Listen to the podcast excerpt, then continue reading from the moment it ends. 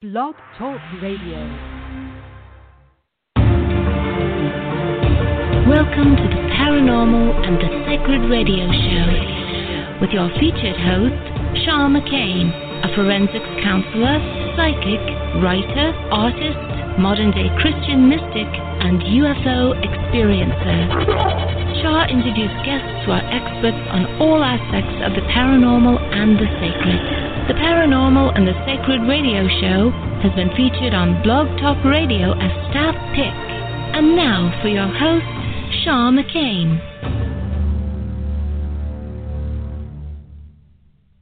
Hey, everybody, I'm your host, Shaw McCain, and I'd like to welcome listeners to the Paranormal and the Sacred Radio Show.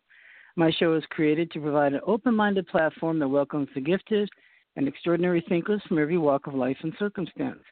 Please follow the Paranormal and Sacred on Facebook for upcoming events and special speakers from around the world. We're very proud to say we're translating to many different languages for our listeners outside of the country. And the calling number tonight is 619 924 9744. And the paranormal airs every Friday night, 6 p.m. Pacific Standard Time, and sometimes we switch it to Saturday at the convenience of our speakers. Uh, we also have a uh, Bible study called Sacred Sundays every Sunday morning, 11 a.m. Pacific Standard Time. During the show, I can take your questions in order in chat, or you may call in with your questions speak with our guest tonight. Any buzz killers in chat or on the phone will be kicked out. I will kick you, get the boot. I'll have a copy of your phone number and all your information so I'll bug you if you bug me, so don't bug us. So be polite and play nice. Anyway, so you know the announcements and plannings are underway for the new 2017 International UFO Congress, and uh, they said they're very excited and that it's going to be uh, more awesome than all the previous ones. So the International UFO Congress has a Facebook page, so go over there. You can also go to their tweets and Twitter or whatever you call it at uh, at the sign IUFOC or by checking out the hashtag hashtag IUFOC. You can also see some video of past events if you want to make up your mind and see if you want to go over there for the first time. Open Minds UFO Report has it all underway.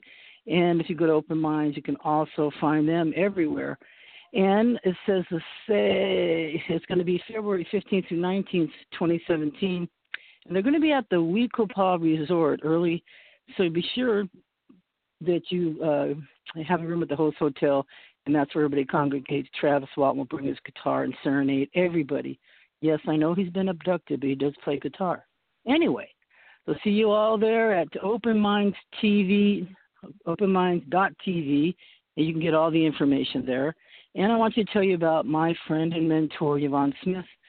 She's um, a licensed hypnotherapist at Close Encounters Research Organization, the one I belong to. Her direct line is 818 383 6903, and you can reach her if you need any kind of help, especially with post traumatic stress from being abducted right out of your own bedroom. It's just not right. Anyway, you can call her for help. Y-V-O-N-N-E for PTSD at gmail.com. And go to the website for upcoming events. They have special speakers from around the world. She's worked with Bud Hopkins and late Dr. John Mack and somebody that I love very much. And uh, you can go and see where all the events are and all these special speakers at www.cerointernational.com. And it's here in Southern California at various spots. And we're actually at the end of the month going to have our usual monthly shindig, but it's going to be at the Burbank location. Other than that, I can't tell you anything because it's all secret undercover. But anyway, uh, let's see. She said, uh, "Remember, the donations are welcome and help to keep the uh, continue the work of the quest for truth and to fight to preserve it. Experiences civil rights. Yes, we have civil rights. Anyway, then let's talk about Melinda Leslie. She's another researcher and investigator of the field of ufology. And you know what? She was just on coast to coast, so she's getting to be a big deal, and we love her very much. Anyway, if you're anywhere near Sedona, Arizona, she takes you out with these military night vision goggles, and she'll take a whole group out. She's done about 600 hours of tours out there in the middle of the night, and uh, they've had some pretty incredible uh, sightings out there. So uh, go to uh, tripadvisor.com.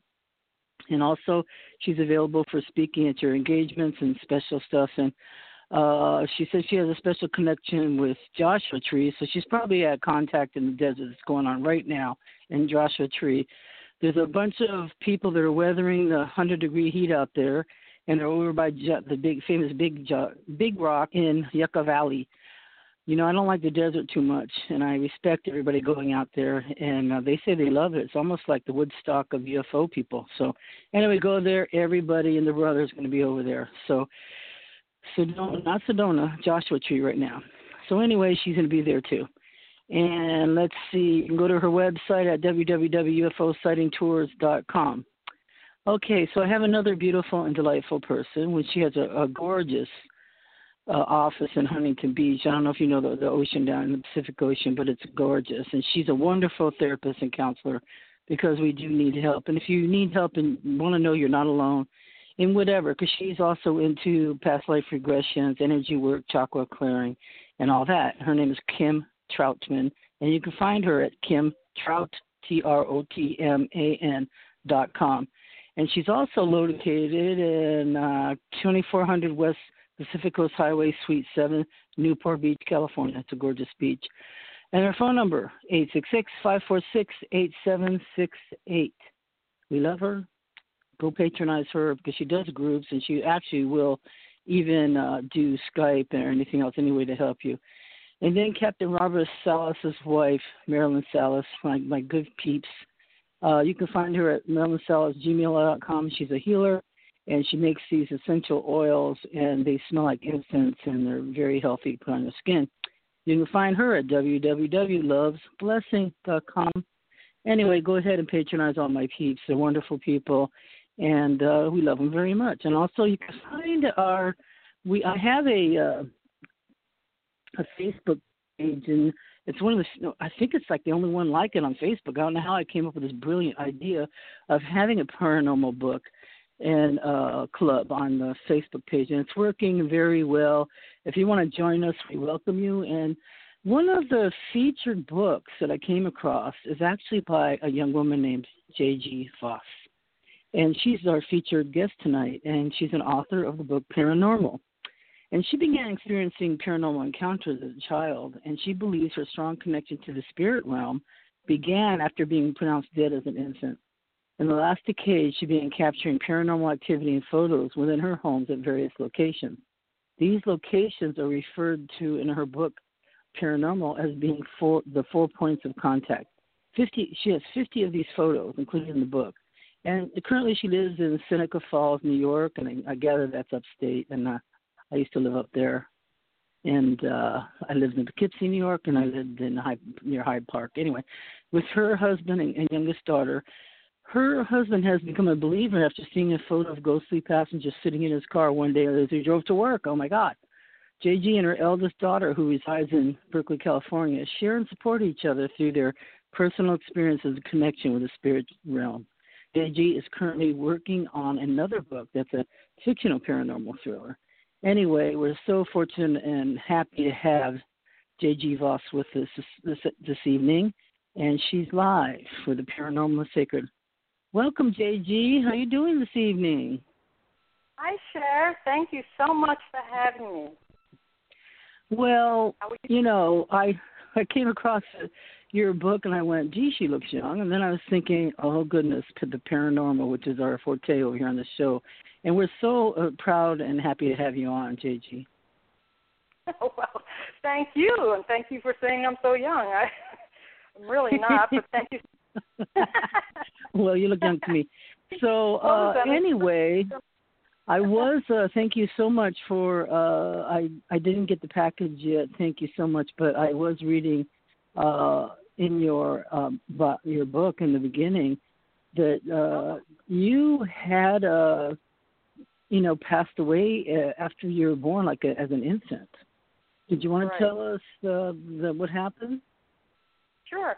Um, my father rushed me to the hospital, and uh, I had severe asthma as a child. And uh, apparently, when they took me into the emergency room, and the doctor came out to my father and said he was sorry to tell him that I had passed away. Um, within a few moments, a nurse came running out and said, She's breathing.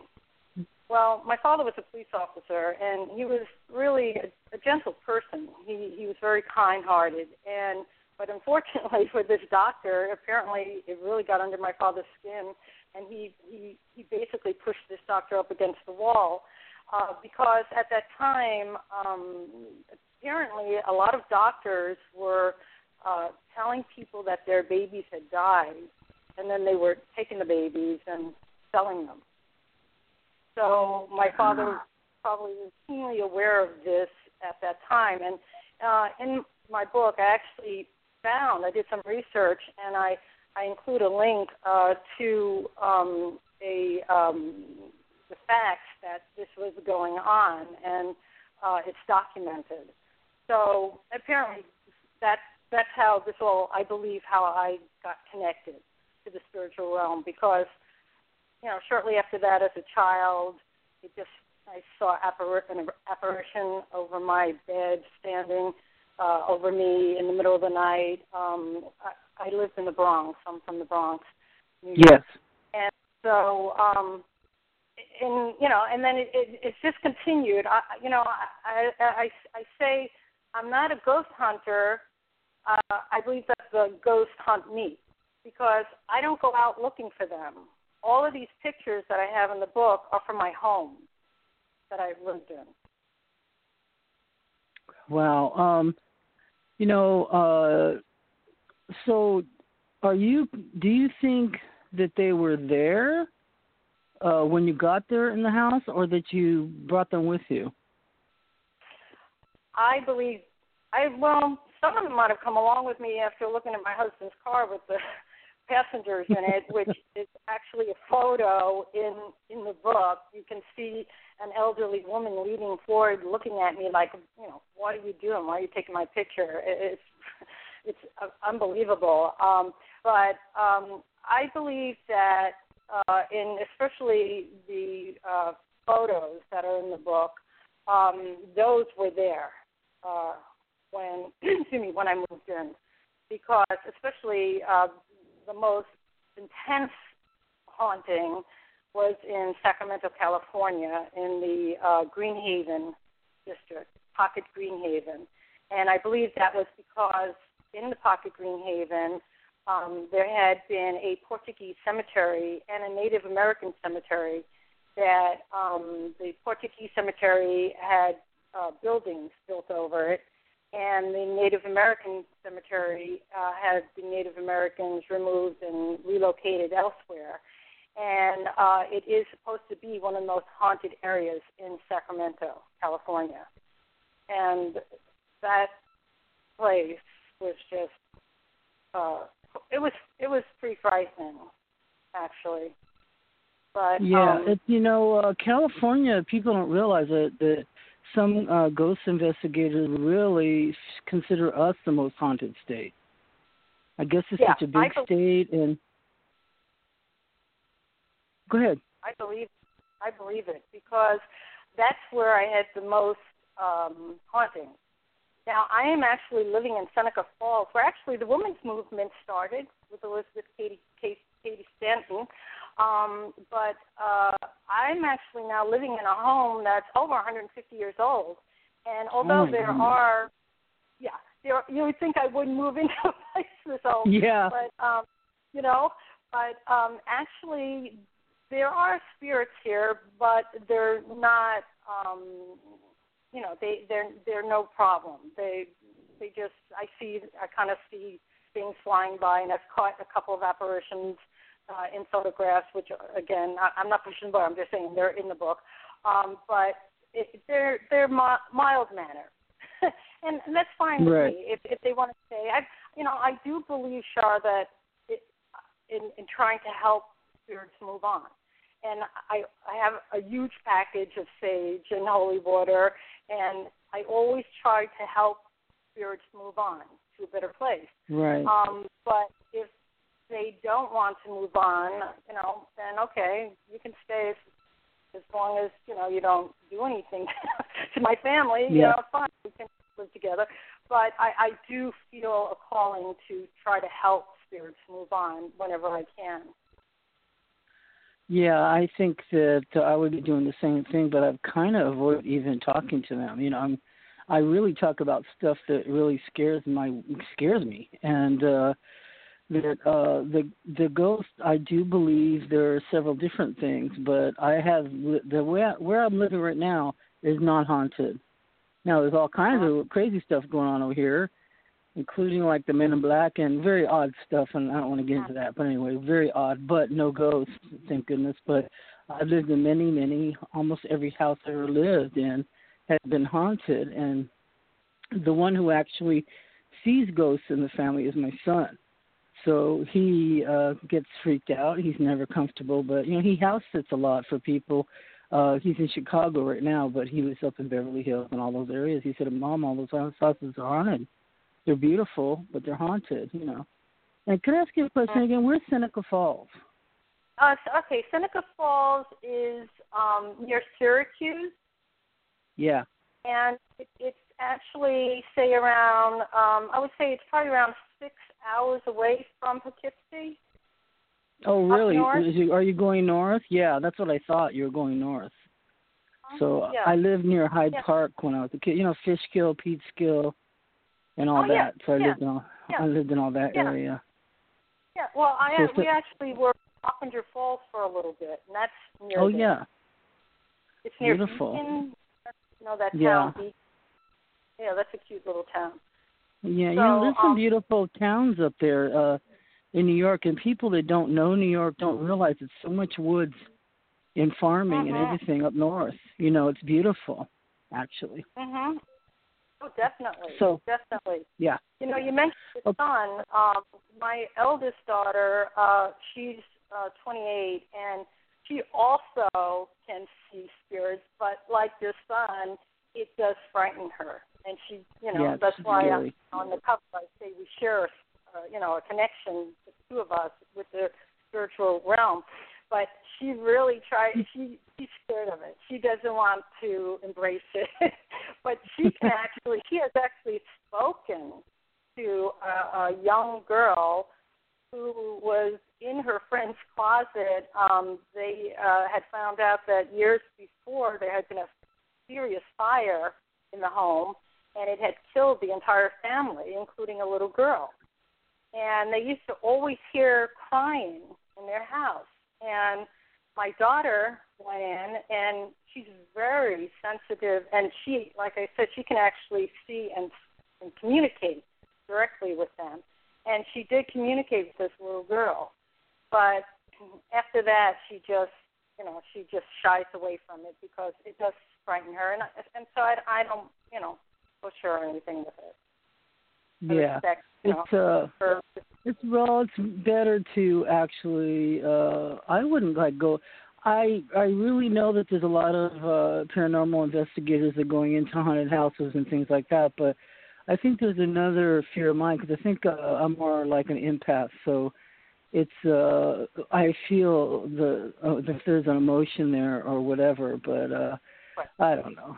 Anyway, I, I'm not saying I'd never do it, but it's happened so often that like you said, you're not looking for anybody. They're looking for you. So you might be Exactly. like a a channeler of some kind and uh it's uh you know uh, well how were you what was your uh belief system growing up how was your your family so you're a kid in the fifties right Yeah, and uh, Okay. I was my family. They were Catholics, but I uh, left Catholicism and became a Christian. mm-hmm. Um, uh, and so my belief is, you know, I read my Bible every day. I really enjoy the fact that you have a um, biblical reading show oh thanks yeah and uh, I read my Bible every day, and I pray, and um, I'm not a churchgoer.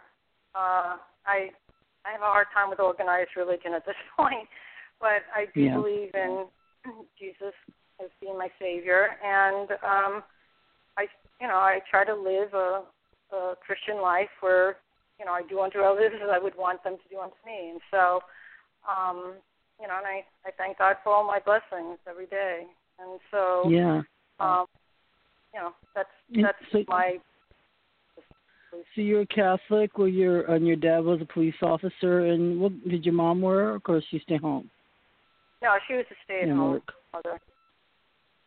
Now okay. she had, uh, um, which of course she didn't discuss because you know back then, you know she'd probably be burned at the stake or something because you know you just didn't admit that you were like that. You know you could do ESP. Um, but an example of it um, was that, for instance, uh, one time she was talking to the uh, nuns about uh, donating something, and uh, as she was speaking to them, she clearly saw in her, her mind uh, the principal nun uh, falling down the stairs.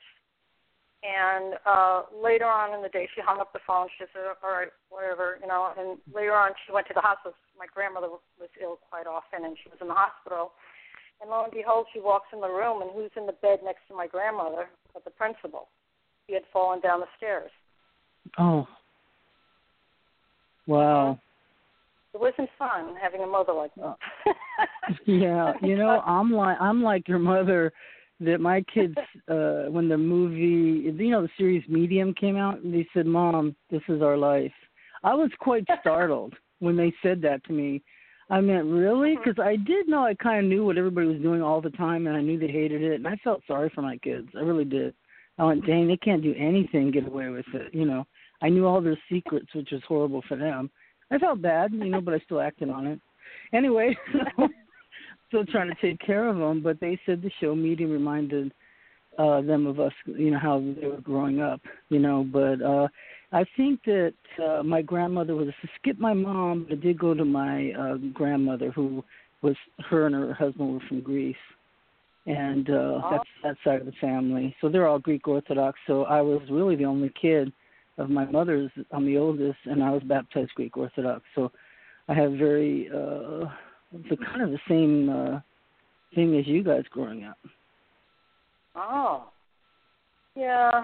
Um you know, I guess I, I my my belief uh at this point in bringing this out is that I just really want to testify that there is a, a true there there truly is a spiritual realm and Yes. that um you know for people who might be walking around thinking that there is no afterlife and this is it and so anything goes.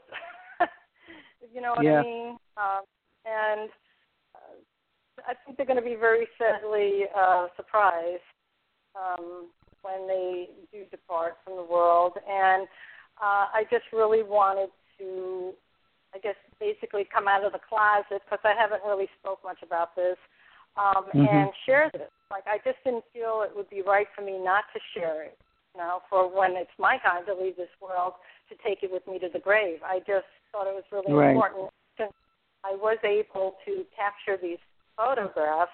Um, I, I think that they're, they're pretty realistic, uh, where somebody who might be a skeptic might look at it and they may never admit it, but they might go, "Whoa, you know, this looks pretty uh, real here," you know, and maybe they'll, it'll Yeah. give them a second thought about their beliefs, you know.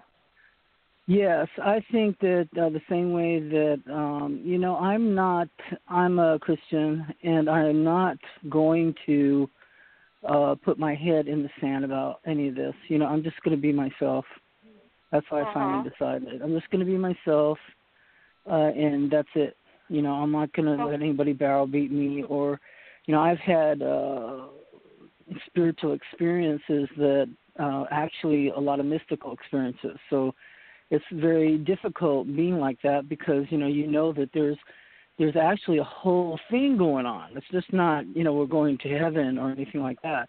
It's actually things that are happening all day, every day, you know, in the air we breathe, and that uh you know they you call it paranormal, but for we well we know it's probably normal, but we've just blocked it out, you know, from fear because you know whatever happens to mystics and saints and all those people, you know they're not treated very well. Jesus wasn't treated very well, you know, Oh, and that- uh, I think we. Go ahead. I'm so glad you brought this up because you you you definitely are like a mind reader. Um, Yeah. This, you know, I, I had I had a miracle happen to me, and um, it was a very strange miracle, um, and it actually has like three parts to it that took over 20 years. Wow. And yeah. Tell us, tell and, us. Okay. Well, it was actually a tooth miracle. Okay, when I, I lived in Manhattan and uh, I was kind of broke, but you know I had this very bad tooth.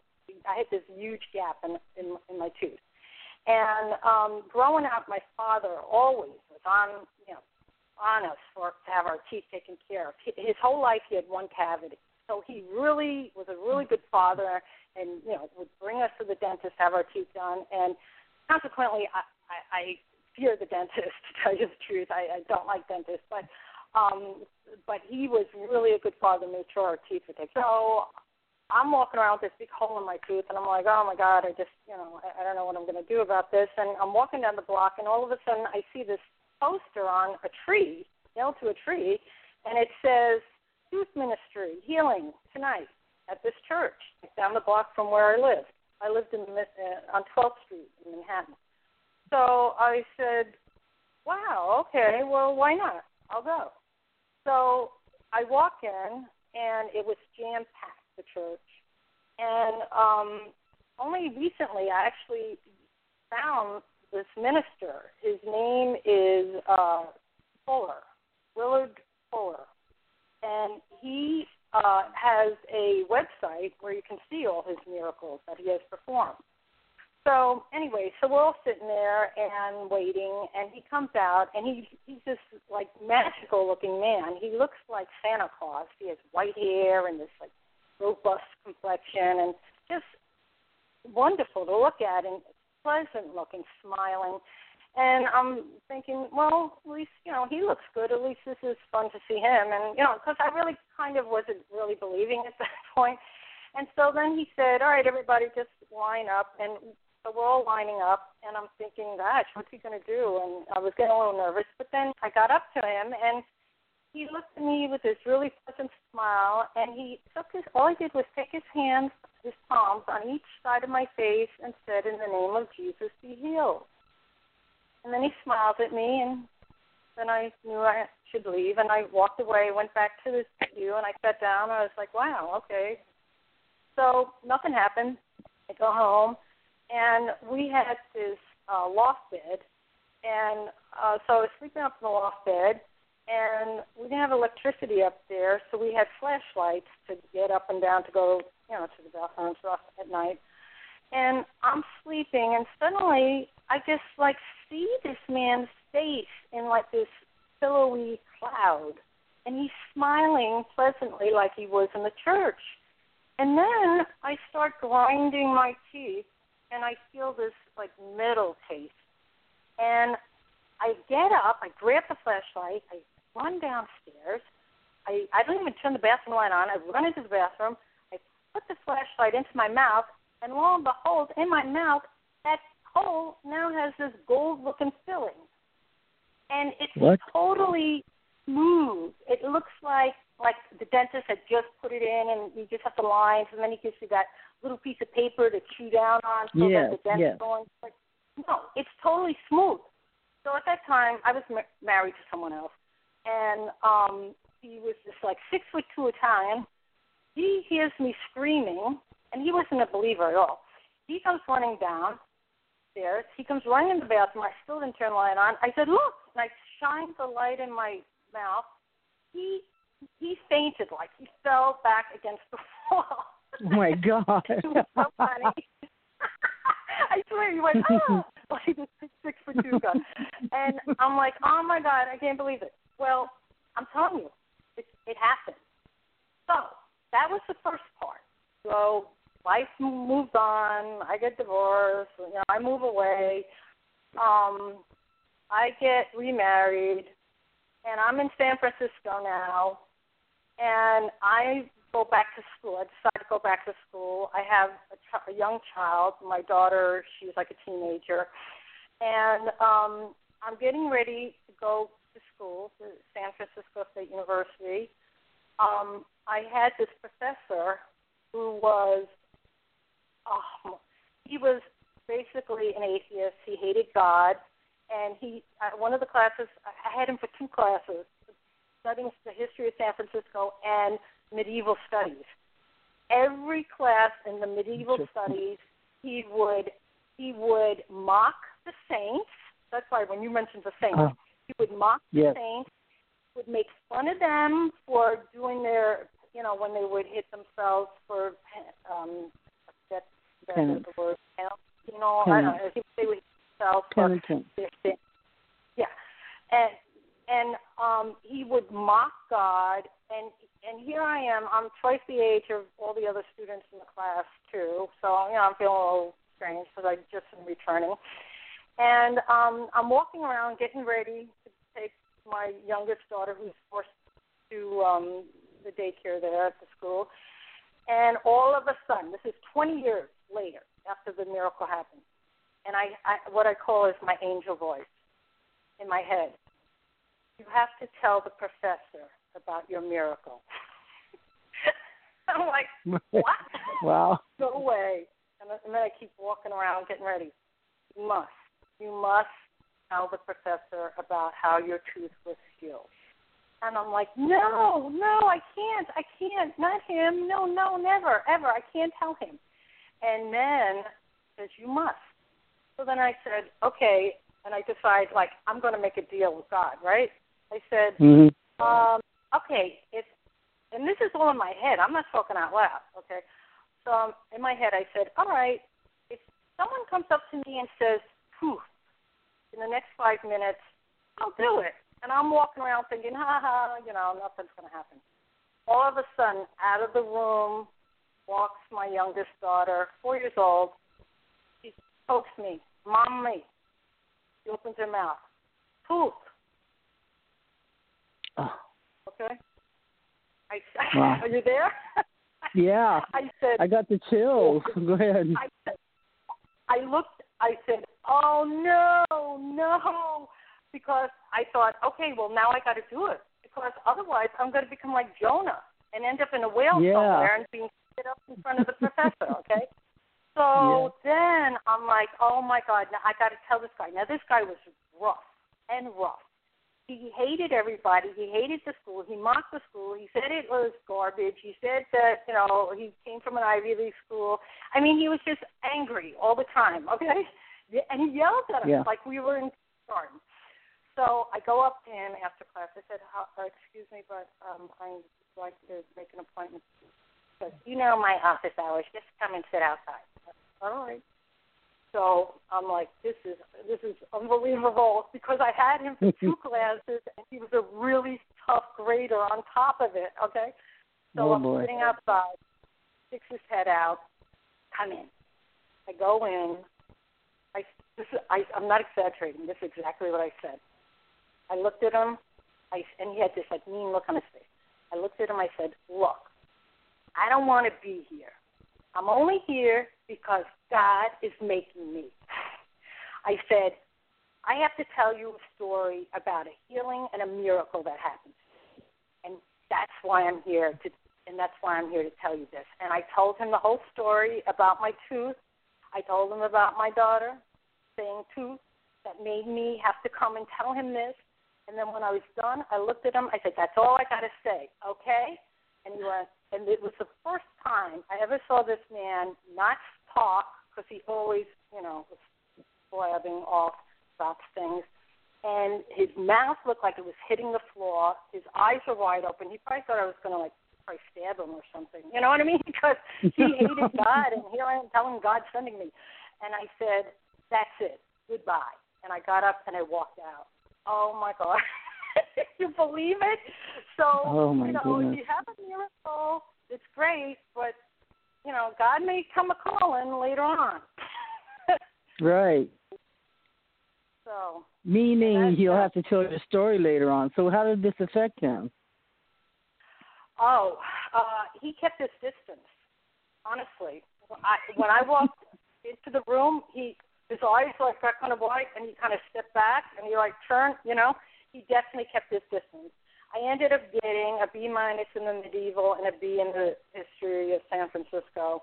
So I don't know, you know, if that was good or bad as far as he was concerned, but um, I just I couldn't believe that I had to go and tell him this. he was like the last person in the world you would want to tell that story well, to. You're witnessing to uh, to a miracle. So what was part uh-huh. three of the story? That was well. The part one was the miracle. The part two was my daughter coming up and telling me. Oh yeah. True. Was telling him because she was four years old and she just you know all of a sudden just walked out. I mean, what is she? Why is she come? Well, out of the mouths of babes. You know that's what they say. A baby had to tell you. You know, and exactly. uh, I think that we don't know the outcome of what happened to him, but uh, of course I've had many professors, especially one is on my mind. He was very atheistic, you know, and uh, he would never give me a a even though I did uh, extra work or whatever I could never get an A out of that guy, and uh, because he had us reading uh, very much socialist stuff and all that, and he was really into actually the Russian way of life, and uh, I thought he was very innocent that he didn't know what he's talking about, you know. And uh okay. finally, he always he, he I never told him what kind of Christian I was, you know, but I would actually speak up. I was like the only one that would speak up uh, and I was a Christian, so once in a while I have to say something to him. But the one I said to him, because he said that there was no such thing, and so I said, you know, Professor, I have to ask you a question. If there's 200 people in this group, 100 of them were looking out the left and saw a, a gorilla walk by with a refrigerator. I said, uh, and the other half were looking out the other window and didn't see a dang thing. Does that mean it wasn't there? and That's uh, great. So I got like I like got a B over that. So he really didn't like what I had to say because I'm logical on top of of being um a Christian. You know, some logic on top of it. So anyway, that was okay. At least I got my degree. But um but when you're up against people like that, I don't I I I don't like confrontation either. I don't really want to faithful and you know if they're thinking a certain way just let them think that way you know. But once in a while you have to say your miracle. So uh we're, i'm just happy oh, that you wrote the book and that it's going to be down for uh as your legacy you know because it's time to you have so much to share you know it's time to get this stuff out here. So uh actually in chapter two i was reading that you were uh like at the age of 11 and uh i remember the gargoyles outside new york up on the buildings and all that too but you said that you found this box and there was a game in it do you want to tell us uh, about what happened after oh. that or tell us a oh, story yeah, yeah. yeah. Um, yeah, I um, I had an older sister, and um, so before I saw the apparition, um, I had gone into the closet in our room, and you know, I was a little kid, and I saw this box, and back then, you know, we had games in a box, and so I pulled the box out and um, opened it up, and thought it looked interesting, but after I touched it for a few moments, it really scared me, and then I just put it all back in inside, you know, all the pieces back in the and I shoved it back into the closet and threw whatever was over over it, and never went near it again. And it ended up being a Ouija board. Later on, I realized that it was a Ouija board, and um, so consequently, I, I, you know, I, I just stay away from those. I just they frighten me. And um, but shortly after that, I believe is when I did see this. Uh, apparition of this man, but who I sometimes think it could have been the man who lived in the house prior to us moving in. He had, been, and he, I believe he had died in the apartment. Uh, he had been a world traveler, and so what he would do is he would hammer a nail in the wall every time he came back with a souvenir. So the whole apartment was covered with nails when we moved in. And so my parents ended up ripping the walls out and putting up these wall boards. And yeah. I have a feeling maybe he wasn't too happy with that. you know, so I think maybe that apparition could have been him. I don't, you know, I can't confirm it, but uh, yeah. So I, how did it how did it appear to you when you were looking at it? What did what did it look like? Okay, I opened my eyes. I sensed something was like over me. Yeah, you, you know when I, you know how you feel when you feel yes. presence around. I woke right. up And right over me, I see this tall, thin man leaning over me. He had whitish hair. He had a very long, thin face. Um, he was like ashy white looking, and he had on like an old looking long coat that like went to say like the middle of your thigh, and like a white um, shirt.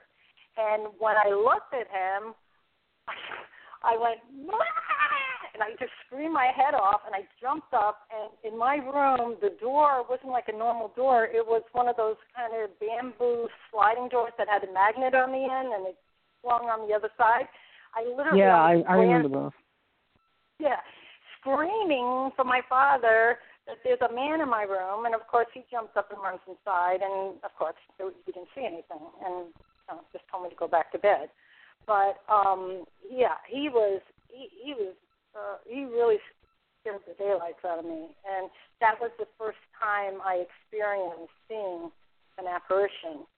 Um, and uh, I, I've seen um, a few of them, um, you know, physical apparitions, uh, but uh, that was the beginning, really, of I guess my experiences with the paranormal, and I do believe it started after finding that Ouija board, and uh, uh, also too, I unfortunately as a child was told to go wake up my great great grandfather, and I discovered that he was dead. So that was oh, another kind of yeah, saying you know I was there, Grand, wake up, wake up, you know, you know you're a kid, you don't think somebody's dead. So um, right. I don't know anyway, so that's what happened there, and that that kind of like went by, uh, you know, it happened, and then I kind of just, you know, moved on. But uh, the next thing that happened to me was that miracle, and then after with the tooth, and then after that, when I got to California, uh, well, right before I got to California, actually, um, after my father had died, and um, I was very depressed, and I was living alone in this small apartment. And um, I was lying in bed, and I, once again, I got that same type of feeling that I had when I saw that apparition when I was a child.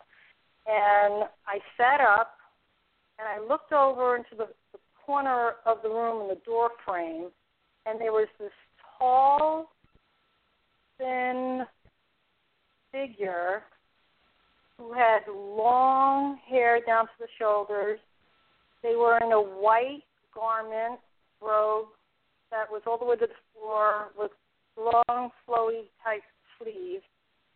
And for some reason, you know, I, I wasn't afraid. I, I just looked at because I just felt this beauty, like this peace coming from this figure, this spirit.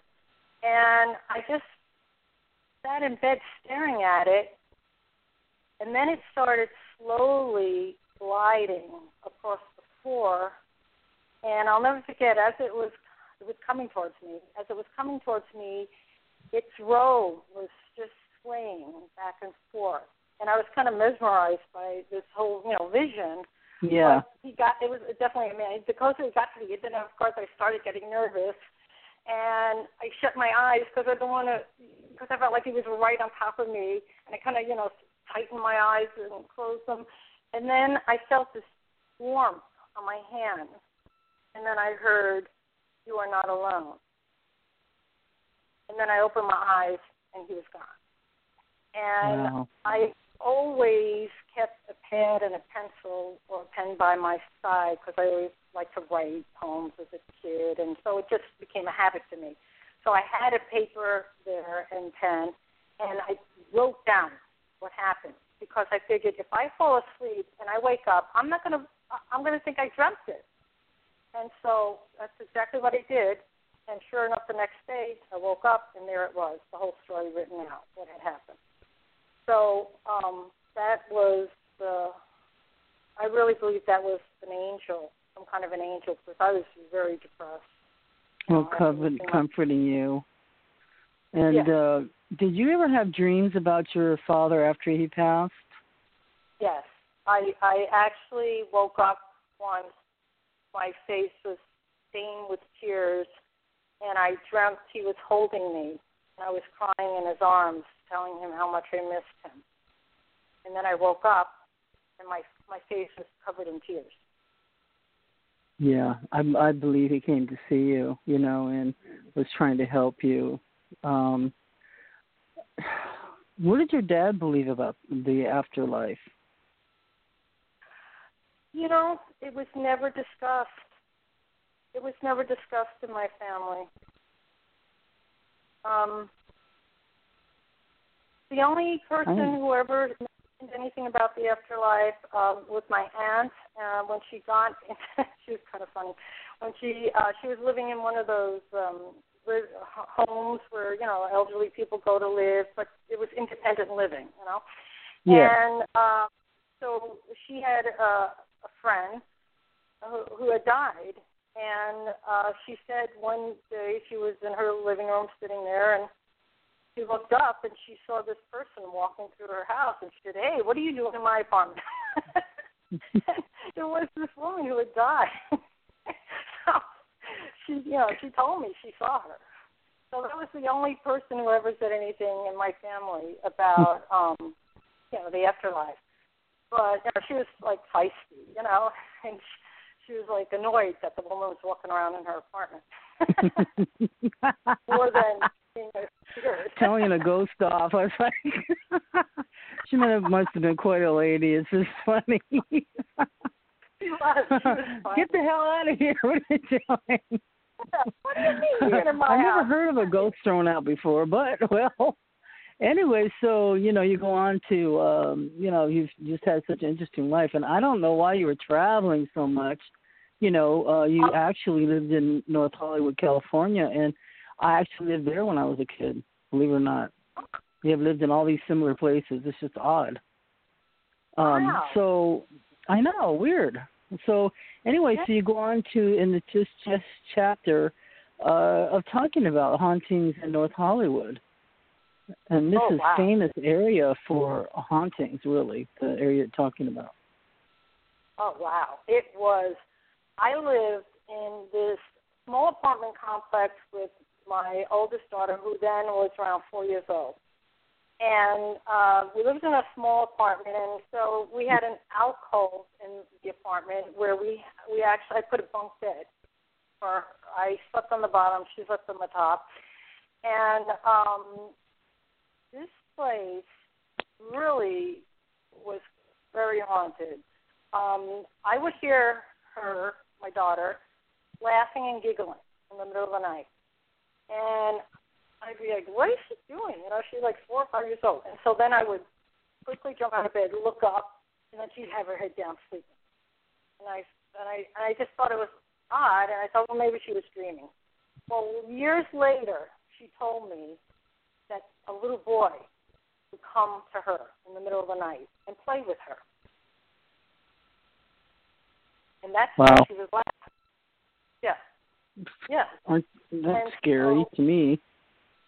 yeah. And so, and then I would find um strange things. I was like, we were both blonde. So, and she, you know, she was four. Her hair was thin, you Mhm. know, at the time. And so I would find, well, and we lived alone. I would find long, black, thick strands of hair in the sink. I had no idea where that came from. Then, um, in the middle, middle of the night, my music box would start playing at around three o'clock. I would get phone calls in the middle of the night. I'd answer the phone, and it sounded like very intense stat- static, like it was in a tunnel. And then I would I would just hang up. Then I would hear chanting and Gregorian music playing. Now I lived on the first floor, and there was no basement. And one night, I got down on my hands and knees and put my head to the floor, and it was coming from underneath the apartment. Um, it was so loud that my ups neighbor once said to me, uh, do you hear that, uh, you know, Gregorian music and that chanting? And he was kind of looking at me like, hmm, is that you doing that? Because I was his downstairs neighbor. And, you know, it was coming Yeah. from beneath the floor of my apartment. And I told him, you know, what was happening. And, you know, he was quite, you know, kind of freaked out by it because so when he realized I wasn't doing it and I told him I could hear it coming from underneath, from the dirt underneath the, the floorboards, um, you know, that was quite uh, shocking. But then, um, what was uh, so many things happened. It, it's so bizarre. I would wake up in the middle of the night, and my hand would be lifted up in the air as if a puppet master was had my hand on a string, and it would just be dangling. This is going to sound strange, stranger. Around, and it would be going around and around, circling around my breast. Wow. Yeah. And I mean, I would wake up, and I mean, can you imagine? You're I would be terrified if I saw that. You know. I was. I, you know, Oh, I boy. was. It, it, it, I did have a church come to, uh, Mhm. and um, it just it didn't help. It, and, and they brought like it was kind of funny. They brought like 20 people with them, and I, I had a small, you know, apartment. Um, Mhm. but it, it, it didn't do anything. So um, then the final thing. Oh, and then we would see we would see little colored lights zooming around the the room.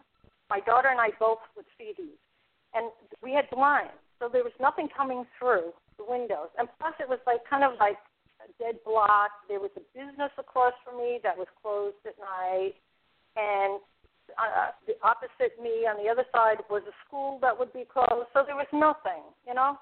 And these little colored lights would be zooming around the room, and um, it, it was it it affected me so much that at the time I created a little like cartoon comic book, Mhm. and I didn't even realize it. Later on, I realized that it impacted me so much that on each cartoon page, in the background on the wall, I had all these different colored lights because it was so, Wow. you know, in my mind. Yeah. But I guess the topper was this. Um, we had a neighbor, his name was Sam, very nice man. He was a retired Air Force pilot. And one day in North Hollywood, he he was, he was you know very sociable with his friends and stuff, and he went out to lunch with them. And on his way back from lunch, unfortunately, he died in a tragic car accident. And um, I around a week, week later, I was lying in bed sleeping, and again I got that sense that I got before that something was in the room, and I looked over, and I had this little kitchenette area, and there's Sam sitting in my ch- in one of my kitchen chairs, just like smirking at me. and Smirking. I said, "Bam," you know. And with that, he started to get up, and he looked like he was jumping in the air, like he was going to land on top of me. And I screamed, and I covered my head, and then I looked, and he was gone. And so that was, you know, another time where I, I saw a full apparition. But I'll Yes. never forget it. I'll never forget his expression. He just had this like smirk, smile, like smirky smile. You know, it wasn't mean or anything. It was just like, ha ha, look at me, I'm in your apartment looking at you. you know, that type of look. Oh my goodness. So, So he. so anyway, So I, really, that was recent after recently killed. pardon me? That happened. That happened pretty close to when he was killed. Oh yeah, little yeah. It was about a week died. Mhm. Wow. But you did, Yeah. did you feel anything? Was he was just being him, or did you feel any fear seeing seeing him at first, or? I was shocked. He was. You see, the thing was this: he was a very nice man. If he had been like a mean man, I would have been really scared seeing him. You know, but he was Right. a very nice. And so the way he was smiling at me, it was like he looked like, haha, look at me, I'm looking at you, I'm in your apartment here, you know, and it was like, mm. kind of like childlike, funny, like he was having fun, you know? and yeah. it it just. But then when he jumped, he, he looked like he was flying in the air towards me, and and that scared me, and that's when I screamed. Uh, and then he just. But um after that, I just decided it, it was it was time to move uh, out of there. So yeah. So we left there, and uh, um, but you know, California really, like you said, I, believe it's very haunted. California. Yeah, just every apartment I lived in, it doesn't matter if it's beach or inland or or you know I've lived uh, all over the place, and it's just the same way. As a matter of fact, in San Francisco, I was uh my um my I used to go up there in Vallejo see my aunt and uncle and they both passed since then. They were constantly trying to make me take a boat across the water. And I said, Well why aren't you taking the boat?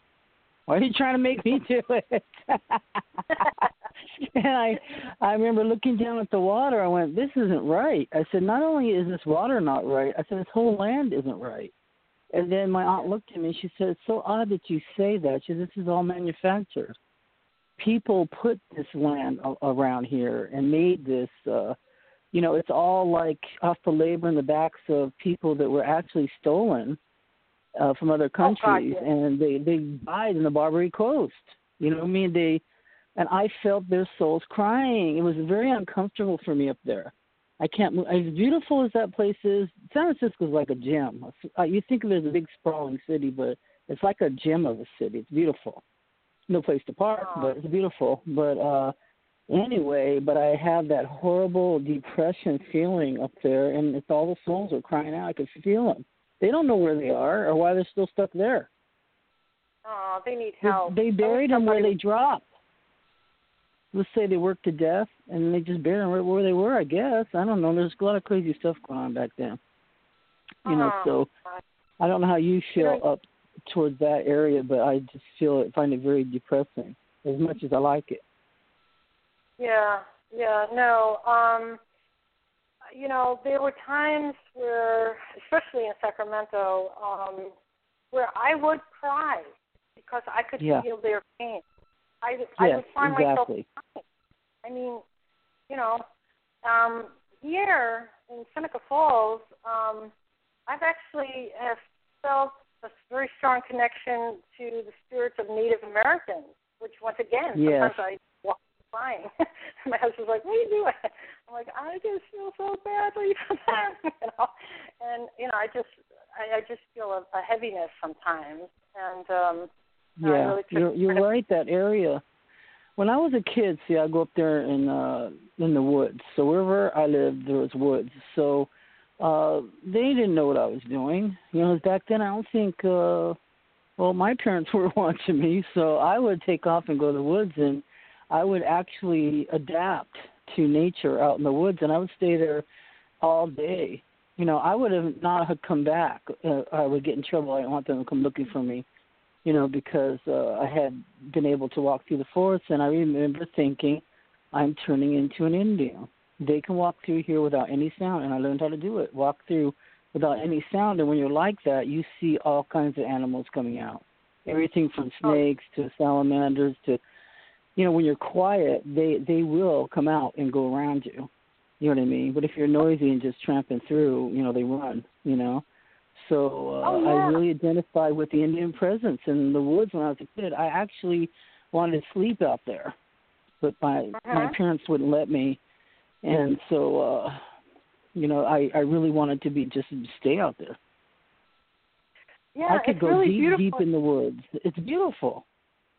Mhm well it's you know it's interesting that you said that because i i really feel i had another miracle once when i i lived in queens. Um i was walking down the block and again this was after my father's death. Um i yes. was walking down the block and suddenly sparrow started flying towards me, and I put up my hand instinctively because I've always had parakeets in my house, Mhm. and this sparrow landed on my finger. Oh my god. And I was on my way to work.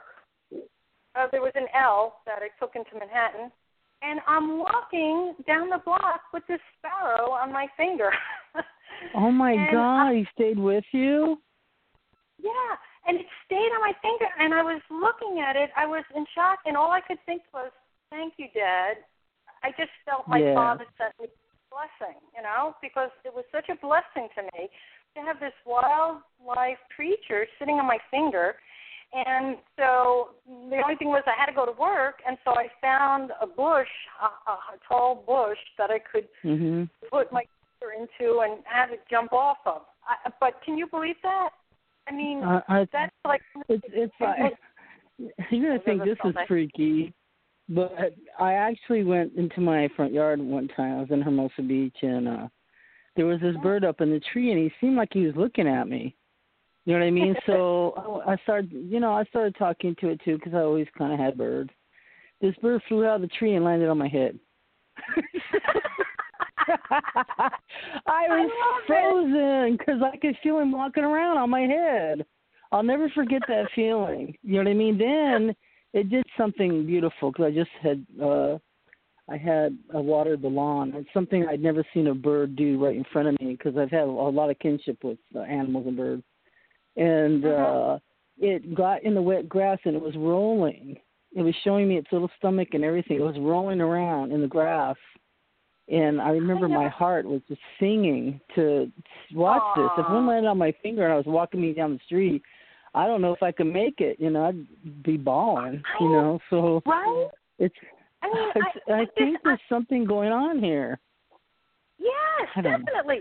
And you know, this is a blessing. You know, like it's like there. These are blessings that you know people have to realize. There are so many blessings that are out there for them to enjoy. You know, like nature. You know, free Yeah. things that are there to uplift their spirits, to to make them see beauty and feel loved. You know, and appreciated. Mm. You know, and I mean, and, and it, it, you got to stop, like they say, and, and you know, smell the flowers or whatever that expression is, because it's so true. The other day, I, I sat out on the side stoop here, and this, this we have a lot of stray cats that walk around here, and this stray cat actually I keep some cat food on hand in case one wants to Mhm. eat. And I I ran inside, got the food, put it out there, and uh, I don't think it really liked it that much. It ate a little bit of it and then turned its nose up, but that's the best I had. And I gave it some water, and then I sat on the side of the house, and it came over to me, and it started like, "Meh," you know, like bumping its head into my leg, you know, doing all that, and I was like, oh my god.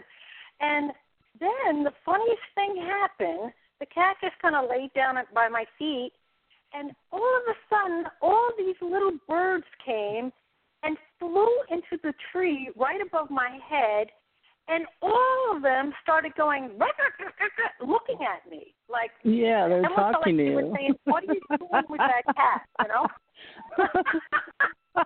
it was the funniest thing. oh my they were different god! types of birds. You know what I mean? You know, we're talking about really. We're really talking about the spiritual realm and the joy that you can feel once you start connecting with uh, the animal world. And the the animals give me a lot of comfort. I mean, really.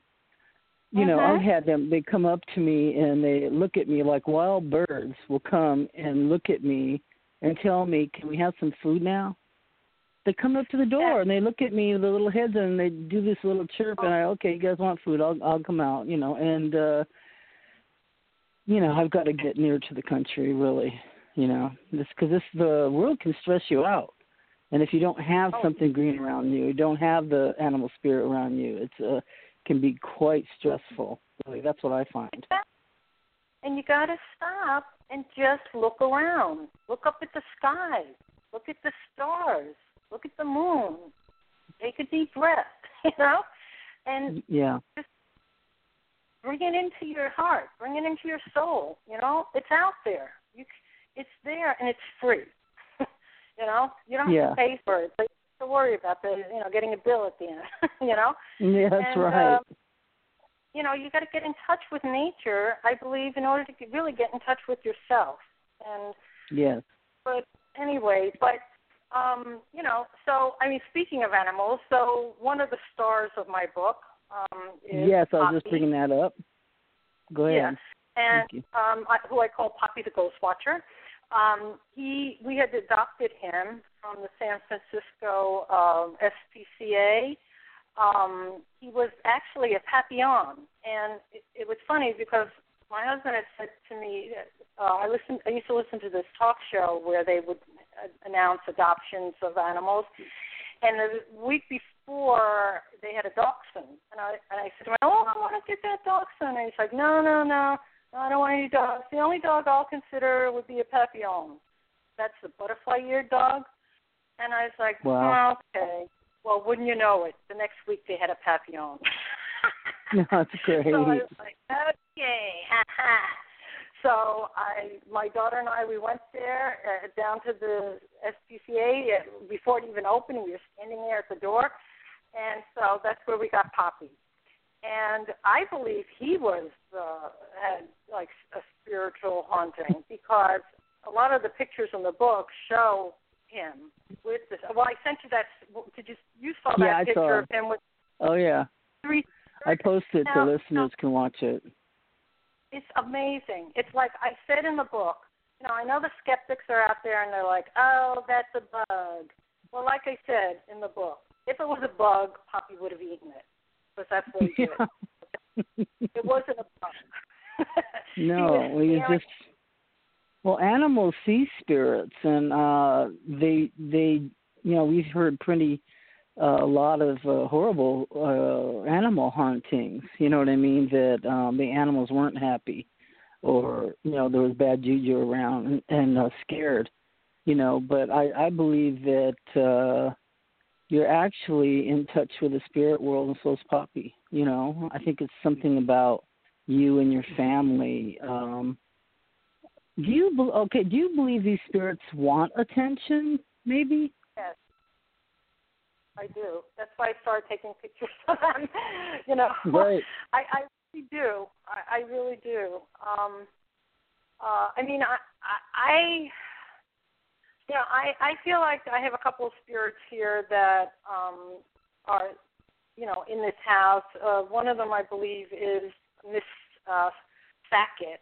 Who the, the this area over here is called the Sackett District, and it, she was quite remarkable. She was a woman in the 1800s who built a house, you know, which was very unusual back then.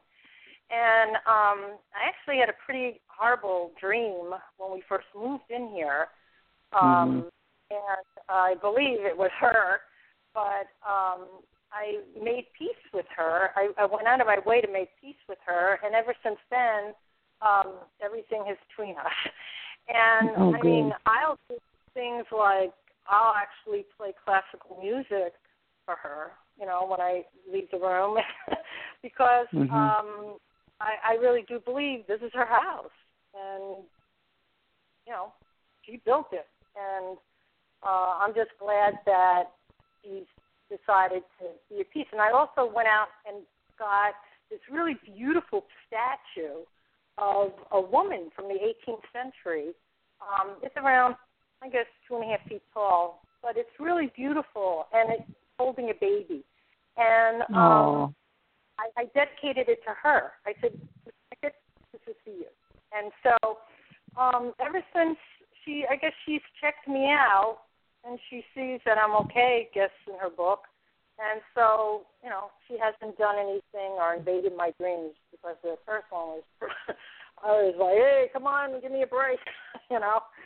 And and so I'm just glad I came, you know, to peace with her. Um, so, uh, but as far as Well- I, I do believe the spirits want attention, I, and I believe some of them want help too, because I have gotten attention. Uh, I have gotten that feeling where they wanted attention, and then I I do go and I pray to God and ask for Michael the Archangel to come and help them move on to a better place. And I do feel them leaving. You know, I do feel them leaving. And you know, I think a lot of them are just scared. And maybe they know that I'm going to do that. and help them.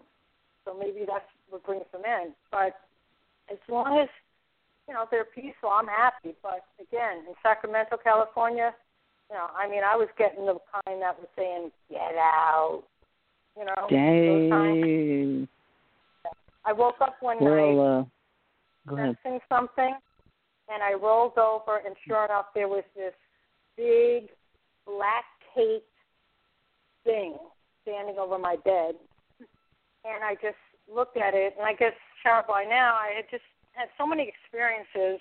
I didn't even get scared. I just said, "Go away," and You I rolled over on my, and it went away. We used to be petrified of that black cape guy, and uh me and my sisters would see him. Now this was upstate New York when this happened, and we even named him.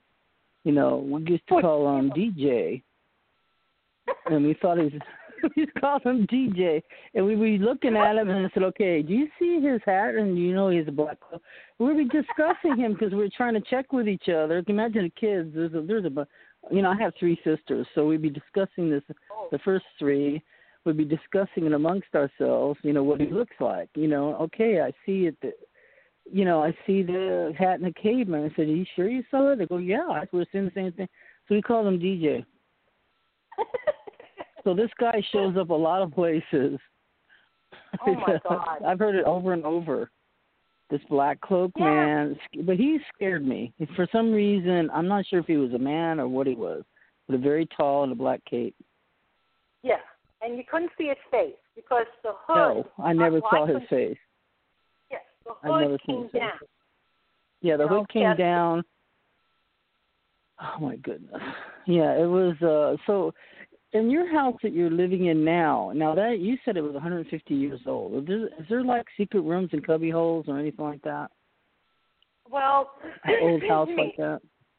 Actually, no, it's pretty well laid out.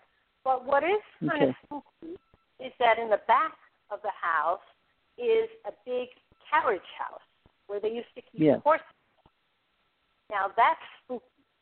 And um when my daughter came here, my eldest daughter came to visit, uh she was kind of she does get a little excited at times to do something, you know, as long as she doesn't have to do it all the time. And I said, Hey, you wanna go Mhm. up to the second floor in the carriage house and check it out? And she said, "Oh yeah, 'cause you know I'm her mom and she's in California, so she knows like you know I'm into this basically." And so we went up there, and I, I do have a couple pictures of that. Um, and we're on the second floor, and suddenly she looks over, she just points and goes, "Take a picture there." And I took a picture, and sure enough, there's this big, huge orb and you can kind of see this like dark figure behind it. And um so the carriage house that's that has like little spooky like corners and stuff. But uh the you know the house itself I find it to be very pleasant. I'm quite happy. I mean, considering how Oh, old it nice. is, you know. Yeah. And and I do have a, don't forget I do have a big bundle of sage on hand. so I have Yes. several times, you know, blessed the house and, you know, my husband will go out and come back and oh, I smell your sage in the house. I'm like, Yes, I did, you know. Because there are times where I feel something kind of trying to get in here and I just blow it out, you know, the window. you know.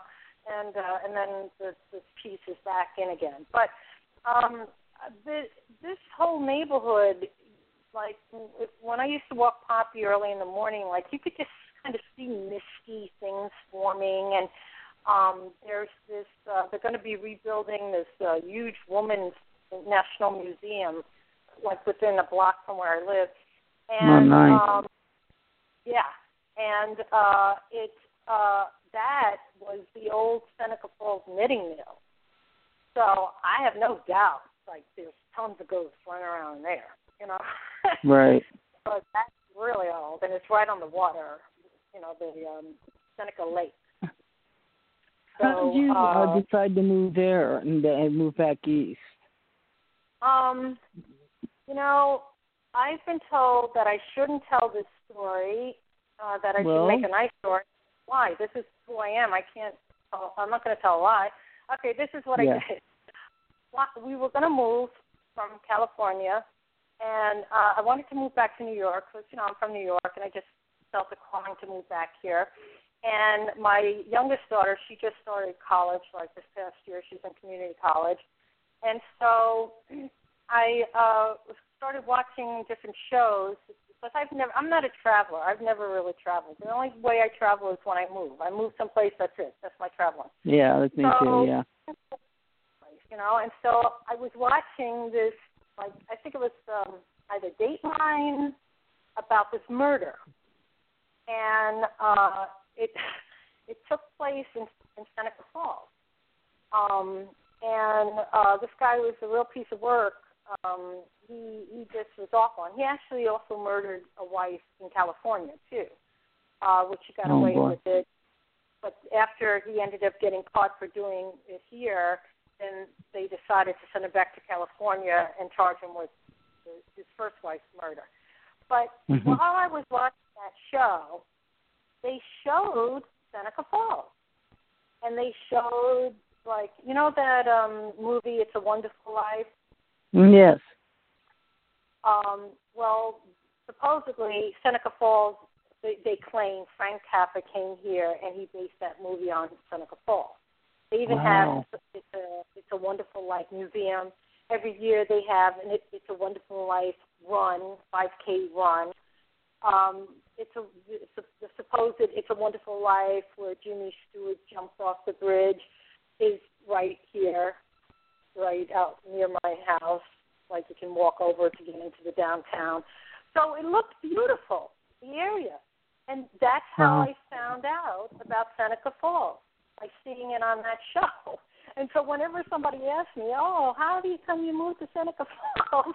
Unfortunately I got well, there was a murder. about murder. And they're like, What? And especially the people here, they're like, Oh, could you please say something else? I'm like, What? I can't happen. I'm sorry. so, and it's a nice place. You know, it's a nice place. Uh, I mean, there's a lot of stuff going on here, and uh, it is kind of cool about the women's movement and Frederick Douglass. Uh, you know, was here, and um, it, it, it's it's a very historic, and we live in the historic district, so it's it's it's cool. I mean, you know, for a kid from the Bronx, you know, it's quite different Yeah. From uh, growing up in, you know, Brick City. You know, that's yeah, right in the city. Yeah. floor, you know, I, li- I lived in the sixth on the sixth floor, no elevator. you know, nowadays it's I think illegal to not have an elevator if you have, if you have more than five floors of an apartment building. So, Wow. you know, to me this is heavenly. You know, Yes, it sounds like it. uh, you know, yeah, again with the animals. We have a little bunny rabbit that runs around here. And the other day, I went out to go to the carriage house. He was sitting in the middle of the lawn chewing on some grass. He just looked at me. I walked by. He looked at me, chewed on his grass. I came back out. He was sitting there. He looked at me. He didn't run away. You know, it's just Yeah. nice. We got people running around. You know, to me, it's, it's Right. amazing. But um, It is. and it is, you know, there is there's definitely haunting here. I know that the uh, historic museum here had gotten written up for having uh, some kind of hauntings going on in there, and been going in there to, um, you know, check it out. Um, but to me, I, I don't need to go anywhere uh, except for my house and right in front. I have uh, in the book there's this huge orb that I caught on the sitting on the sidewalk, and in the center of it is the, you could see this woman's face, and she's just this like beautiful woman, and I mean the orb looks like it's like I don't know maybe two and a half feet by two and a half. It's huge. It's like the biggest orb I've ever seen, um, and so there's definitely a there's definitely a lot of stuff went on here because it, it, there's definitely a lot of uh, spirits walking around here. Um, Yeah, there but- would be. Yeah, Do you find that even the forest, uh, because a lot of these forests were actually would be involved in kind of a spiritualist sense. I know the. Uh, it sounds like to me the spiritualist movement went through there too, because my family on that's my mom's side. My mom was born in uh, Poughkeepsie, New York, but I was born in Boston, and but uh New York has a few phenomena of in the woods too. They talk about it that there's oh, yeah. there's spirits or wood something, and uh, I never felt that out there. I always felt I must have had a guardian angel because I literally would spend morning of death there. I'm sure you do. I'm sure you do. well, you know that. Yeah. But you know that the Native Americans, um, I, I guess because of the severe winters and they couldn't dig in the ground, I had read somewhere where they would actually put the dead in trees. Have you ever heard that? No, but how interesting. Yeah. And what's interesting is we have these really great and uh, by the way, they, we don't own them, but it's great. We get to look at them. I guess it's part of this other property. Um, they're these huge walnut trees, huge, gigantic. The squirrels just love them. And um, I have taken pictures of outside at night, and I have captured very significant looking orbs in the trees.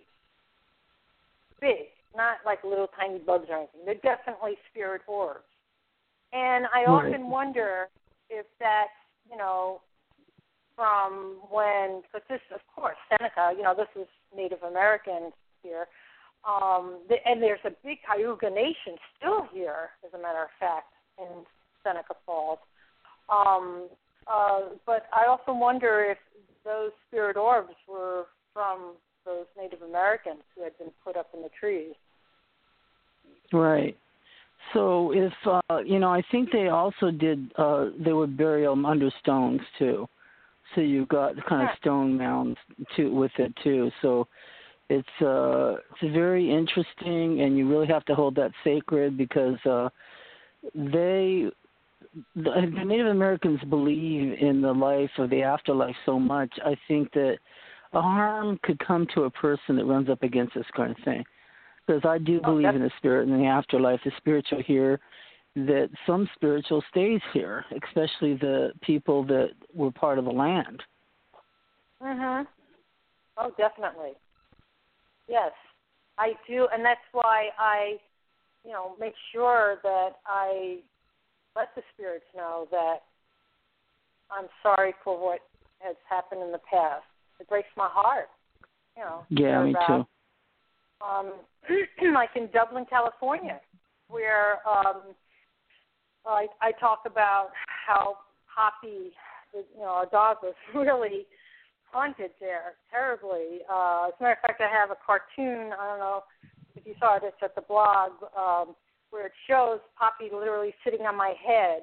Um, when we lived in Dublin, California, um, he he was small, he was a small dog, so you would think, oh, he's a lap dog. And I used to try to put him on my lap, you know. Oh, let me put my dog on my lap. Well, he would jump off of it and look at me like, what are you doing? Like he was this macho dog, you know, little dog.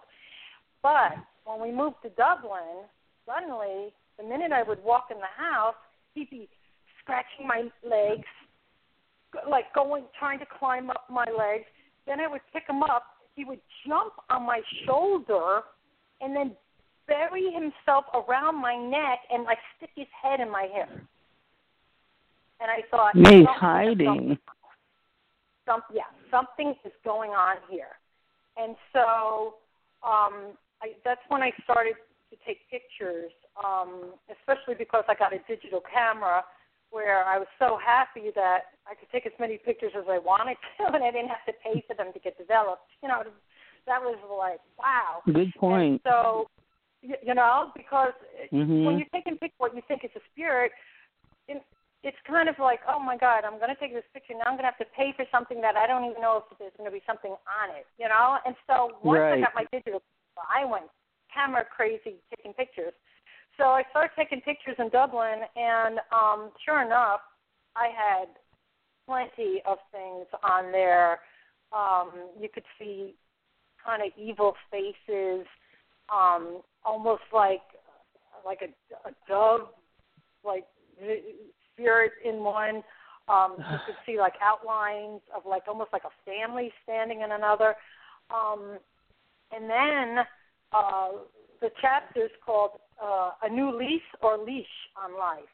Because I when I would come home, um, I would go to take Poppy out for a walk, and I would get his leash, and it right in the center of the leash would be an affinity knot, one of those complicated knots. Yes. And I, how did what is this? It would be right in the middle, and so I had been telling my husband and my daughter that you know I thought that there was paranormal. Now my youngest daughter, she just rolls her eyes around in her head. Oh please, you know, like she she doesn't want to hear it. You know anything about paranormal. She doesn't. She's not. She doesn't believe it. She you know. So she would look at me and I'd say, "Did you do this?" Because I thought they were making like a, putting a joke, you know, on me, trying to pull one on me. And they both would say, "No, we didn't do that." And so then I would try to take the knot out, and it was very complicated and hard to take it out. And then I finally get it out, and then again I come home the next day, and there was the affinity knot right in the center of the leaf. You mean the one that and looks so, like a figure eight? Yes. Yeah. That's no a very complicated no, knot. You're right. Wow. Exactly. And it was right perfectly in the center of the leash. So this is when Poppy started clawing at my legs, the dog who wouldn't even go on my lap and um and so then I was in the um I was brushing my hair, looking at you know in the mirror in the bathroom, and I had this bottle sitting on the van on the counter, and I used to keep my hair bands on the neck of the bottle, and mm-hmm. so suddenly, and the window was closed. There was no air conditioner, no fan, nothing in there. I look down and I see the rubber band, the hair band, lifting up in the air, going down, lifting up, going down. It, oh, it did it wow. like times. And again, you look, I'm from the Bronx. I'm, you know, I dealt with this stuff so much. I just said, "You're not funny." you know. and, and and this was in Dublin. Know, yes, this was in Dublin. Okay. Now yes. Dublin, and, I don't like. You know, I have. uh You know, I'm a, a counselor for. um well, people are technically still in custody, so they're uh, they're doing their treatment to get back into the community. Uh-huh. Anyway, a lot of my uh lady clients are from Dublin. Uh, they're in the prison at Dublin, you know, and every time I go past there, there's like a yellow mist to me. I'm seeing all over the whole place. I don't like the place. It's very depressing and to you me. Know, yes, no, you're right. And you know why too? Because you had mentioned it before about people who have from the past who had built up areas and they died, you know, in yes. the process of it. Well, there was a um, a large Native American um, population there, and they were just totally abused, totally abused, Horrible. and basically got eradicated. And um, there, uh, not too long ago, um, in the town nearby, I believe it was Pleasanton, um, they discovered the remaining Native American bones in uh so um, a burial ground area where they were building I think they were building a food store or something. And so wow. um yeah. So I believe that's why that area has that what you're sensing. That Yeah, because I didn't know that at all, but I could feel the unrest very depressing. I would worry for my sanity living there.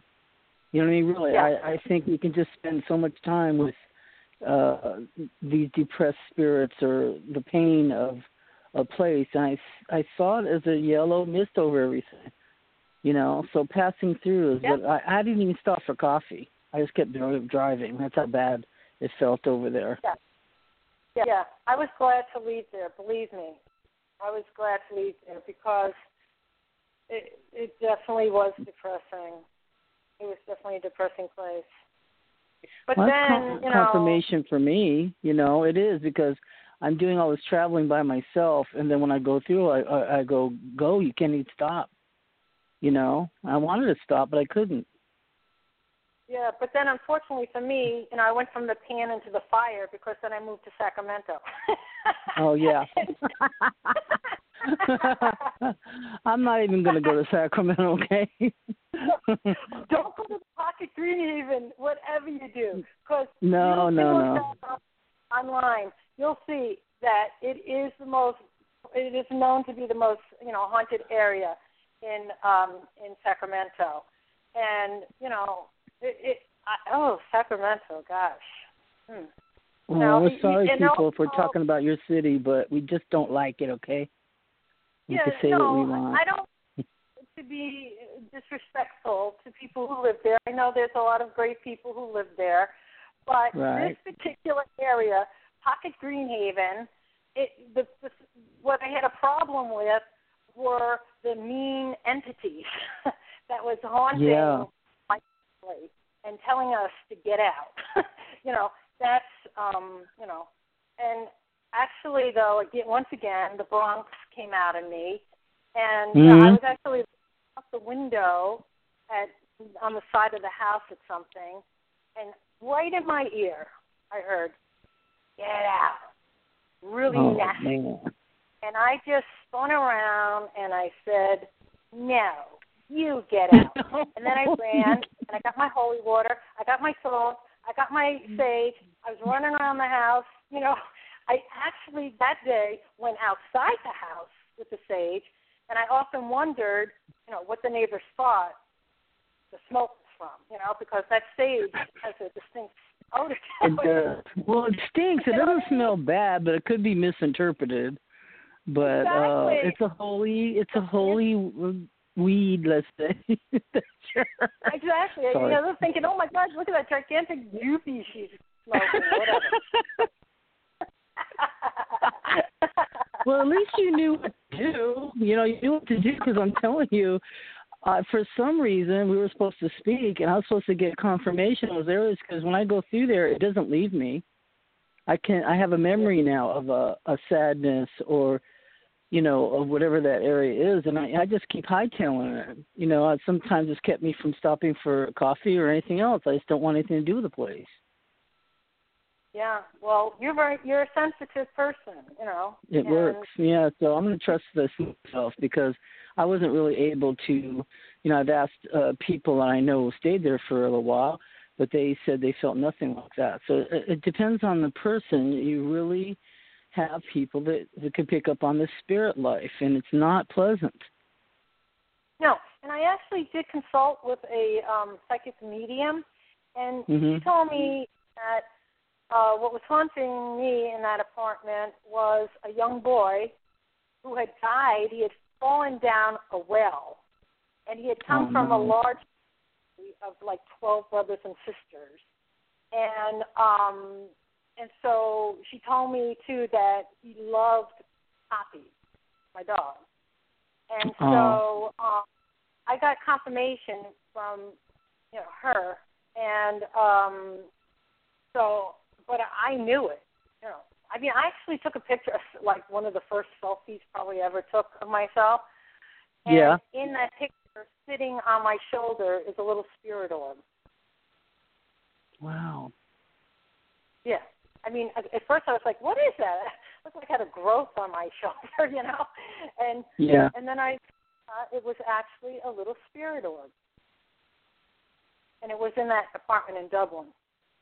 So, um anyway, so that, you know, that's that's you know, that's about uh that's about it. I mean, the the, the photos that I I do have um uh of course weren't they're not from when I was a kid, but um they are from uh, Sacramento, Dublin, Sausalito, and Seneca Falls because again, that's when I first got the digital camera, and I decided, well, why not try to see if what I'm feeling is real, Right.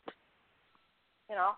And I've been warned that I shouldn't take pictures, but um, I I have to because I otherwise I, I felt like I was just going to feel like I was totally insane, you know, like imagining this stuff.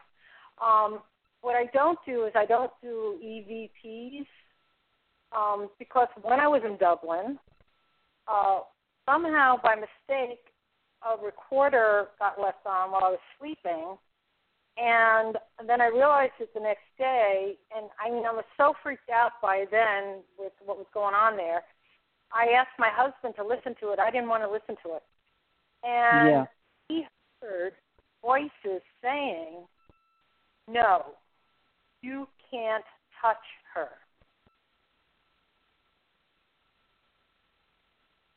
So, Is this like a demand to each other not to touch you, or what does it mean? It was like, it seemed like probably my guardian angel was telling whatever spirit, evil thing was there that they couldn't touch me.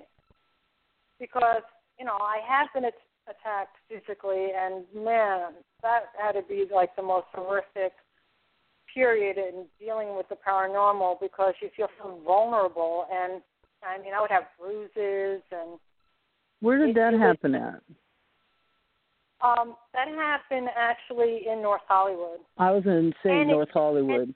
I swear to also, you, I knew it was North Hollywood. Okay, I got to tell you something. I had a feeling about this, and it's weird that you're you're saying it because now North Hollywood in that whole area uh, is very frightening. Uh, do you remember that movie, The Entity, with poor uh, oh, Barbara Hershey? Played a woman plagued by entities and was really hurt. Yes. Do you remember that that story? That was from that area. oh my goodness. Yeah.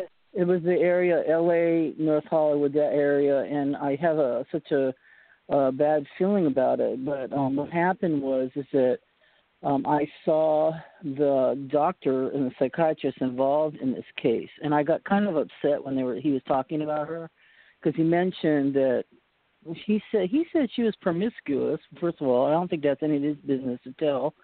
But then he said right. that she was an alcoholic, and then I could see how this poor woman was plagued. You know, a single parent, you know, trying to make ends mm-hmm. meet North North Hollywood, LA, that area. You know, and she did die from alcoholism.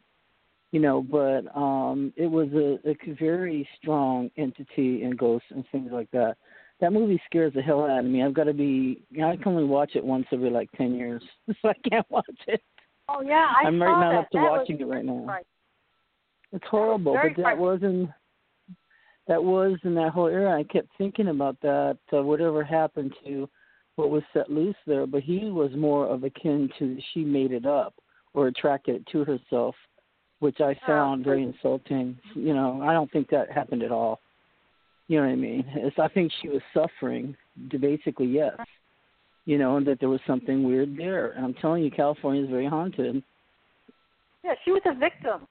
She was. She a was victim. a victim, definitely. So why is he blaming the victim? That's a good way to put it. You know, I'm not gonna say who it is, but he really made me mad. I said, why? Right. You know, I didn't even, you know, even get his number so I could, you know, interview him later. I just felt insulted you know that he has no right to talk about the dead as a matter of fact like that. And then her suffering you know to say oh it's because she drew it to herself because she was alcoholic and blah blah blah and promiscuous. Like oh my god come on. Oh well oh, all right blaming the victim. Okay yeah, exactly. um, so i feel great pity for her. God rest her soul. So she's passed yeah, I mean, come on. I mean, if you're sleeping in the middle of the night and suddenly you're jumped on or something by some entity, exactly. That's what happened. I don't i well, think I people are sensitive to this stuff but i think the only way you could bring it on yourself is if you're calling them out like you're calling them to you. I think that could you could call you don't even know what you're calling. You could say it's a ghost it could be something else. So i don't think people should play with that or or play with uh just live a normal spiritual life. You know what I mean? Because you could be adding something onto yourself that, um, you know, playing around, and I don't know. Yeah, no, I I don't. know. That's why I, I don't go like you know looking for spirits. Um, but if they're in my home, I have to deal with them. Yeah, you have to deal with them because you don't have to look for them. That's for sure. You know, because that's why I find it sometimes confusing if uh, people are going to a famous haunting place, and I think, wow, they come here, so why would I want to go there? When they're already coming over Mm-hmm. here. So it's just peculiar. I think it's, uh, you know, every to each his own. You know, but I do feel like we is in order. It is in order. I think a lot of that down to to the Native. American bit is a nightmare, really, to me. That's like that. If Uh-huh. that's my mother, I'm gonna say, okay, the, not my mother was wrong with my mother, except she just ran away to San Antonio. But besides that, I don't know what she's doing there. But anyway, it's like having your mother's bones dug up out of the earth. I would be enraged. Mhm. Yeah. I you know, I just um I I believe I actually I have empathy for the spirits because honestly, you know, when I die, I don't want to stay here. I want to move on, you know. I want to move on Right, to a better place. If, if if God forbid for some reason uh you know, I die tragically or whatever and I don't realize I'm dead, I hope I hope somebody's sensitive enough to help me move on and let me know, hey, look, you know, you're dead. Time for you to go into Mm. light. You know? I don't think that's gonna Oh. happen to you at all. You're gonna go to heaven. You know, what I mean, No, you're you're really, you know, all your life you've tried to do good and, you know, try to find the truth and everything. And I just sense a lot about you. You're gonna be fine. No, Well, no, getting a little like older on the side. We were, you're welcome. We were thinking about these kind of things because, you know, I I want to ask you what year you're born in, but you might not want to tell me on air. But I'll, if you don't want me to, I'll Facebook you. So what year I were you born? I put it in the book. I had 1951. I was born in '52. I knew it. See? See? Just a through a lot of the same things. You know, we've gone through a lot of the same eras, and uh, you know, the way that people in the '50s. We're not talking about this. They, they really were doing. Some people were spiritualists, like my father's mother was like a, a, a Eastern Star or something, and then she did this spiritualist stuff. And um uh she I think did automatic writing and stuff like that, you know, and uh I think I did a couple things like that as a teenager, but other than that, as an adult, no. Because I you know, a healthy still at book, you know. So um, I don't, I don't know. Like this is what I like because then you're talking about. um you said a prayer in the name of Jesus Christ and, and Archangel Angel Michael, Uh-huh. and my best friend, she's Italian, and we've been friends for 40 years. No, it's a long time. And um, we use Archangel Michael a lot. We have his Oh. icons. We use that for protection, and we send it out. I pray about it every Sunday morning. Wow, I have a statue of him too. Yeah. Uh, I- yeah, I mean, I'm just, I'm trying, I'm hearing a little bit of static, but can you hear me clearly? yeah, I know. I'm coughing here. Oh. So anyway, Um, so you are, uh, um, you that's what you're using as part of your protection. well, I, every day, you know, I, I read the Bible, I pray, I bless myself with holy water. Um, I actually have this huge Saint Benedict bracelet on my wrist right now that I wear a lot. Um, I um, try to live a good life. I'm not perfect, you know. Only Jesus is perfect. Um, That's right. You know, I mean, uh, but I believe that um, be a good person uh, is important, and trying to help others, you know, whenever you can, is you know what we're called to do, and um, so that's you know basically my uh, way of living. Um, I when I was younger, uh, you know, I drank. Um, but you know, I haven't drank in a, I guess, I don't know. It, it's not, it hasn't been all that long ago. I mean, I'm, I'd say probably nine years, which is good. I just haven't drank at all. Um, but uh, you know, as a teenager and you know, growing up, you know how it was. Uh, and my father was um, German, but my mother, she was Irish, and you know, I remember going to the bars with my grandfather, and he was my best buddy and everything. And so, you know, I, I was raised with do, doing this right. in places like that, and so I just thought it was just part of life. And unfortunately, I came to my senses, and it seemed like since I stopped the drinking, and um, you know, a lot of I believe the drinking, a lot of the drinking too was uh, trying to cover a lot of pain. You know, I kind of Yeah. grew up being a motherless child.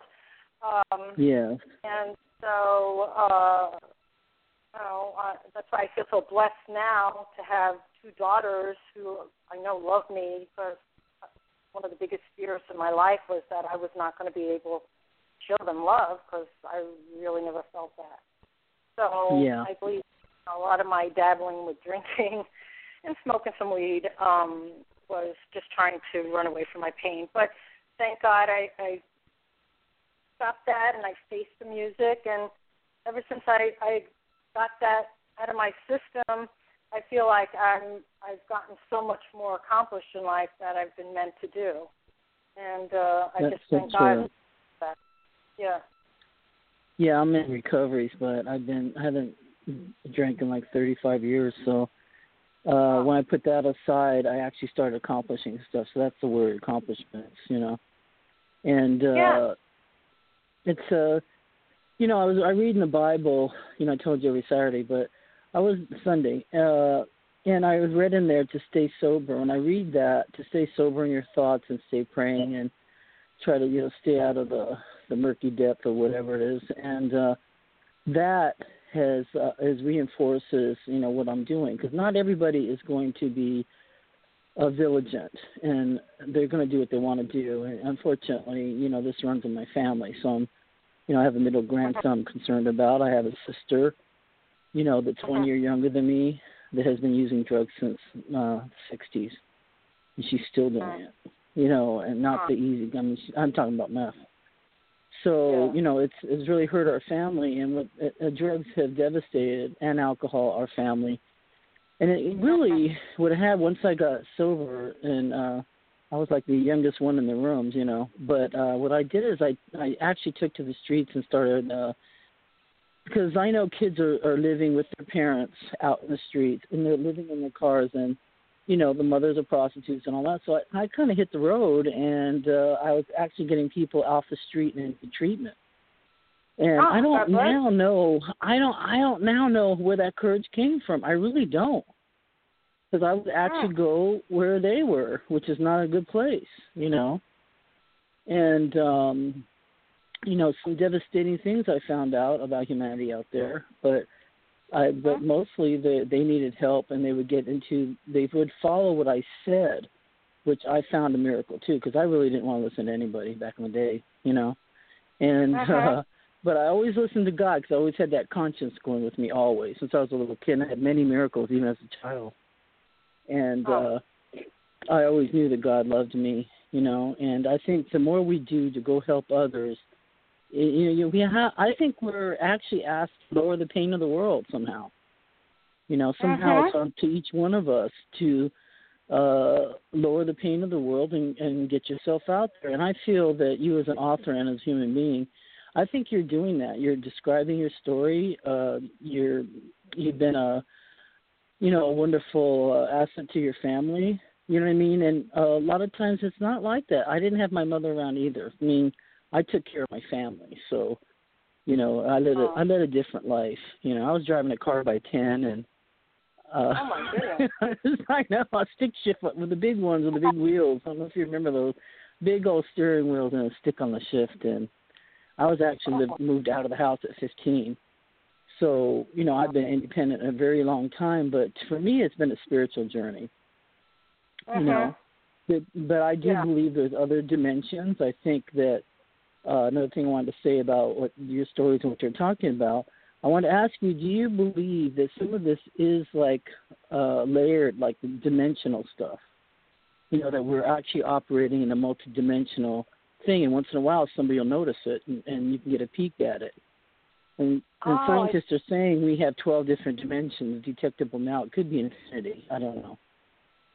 You know, I, I sometimes I um I I I don't know. It's, it's sometimes I feel like I get a glimpse of another dimension. To be honest with you, Yes. um, uh, and it just kind of like it's fleeting. hmm Um, I I don't dwell on it. I just say, well, okay, that was interesting. You know. um, you know. But I, I it's really not something I, I've much into um, Okay. because I've been with all of this. I have, though, I have to say, when again in Sacramento, um, I had taken a picture of the sky, and I do believe I did capture a UFO in the picture. So I Amazing. definitely, um, yeah, it, I took. It was really interesting because I love taking pictures of flowers, and I I was taking a picture of this flower, and it looks like the picture of the of the flower is like staring right directly at this UFO, and it's in the daytime, and it's really really high up in the air, and um, it's so it, it just looks like this kind of like almost like an egg shaped thing, like in the picture. Yeah. It's, like Yes. so far up.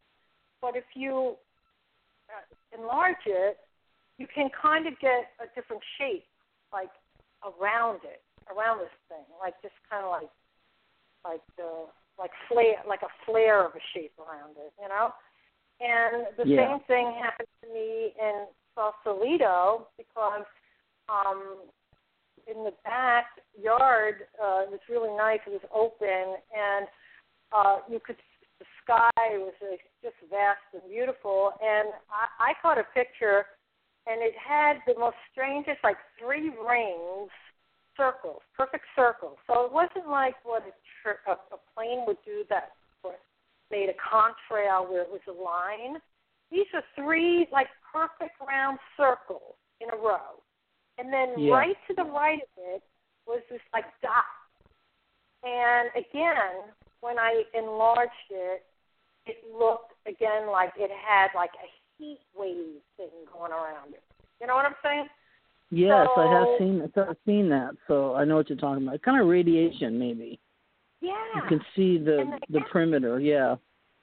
Yeah, again, that, it was.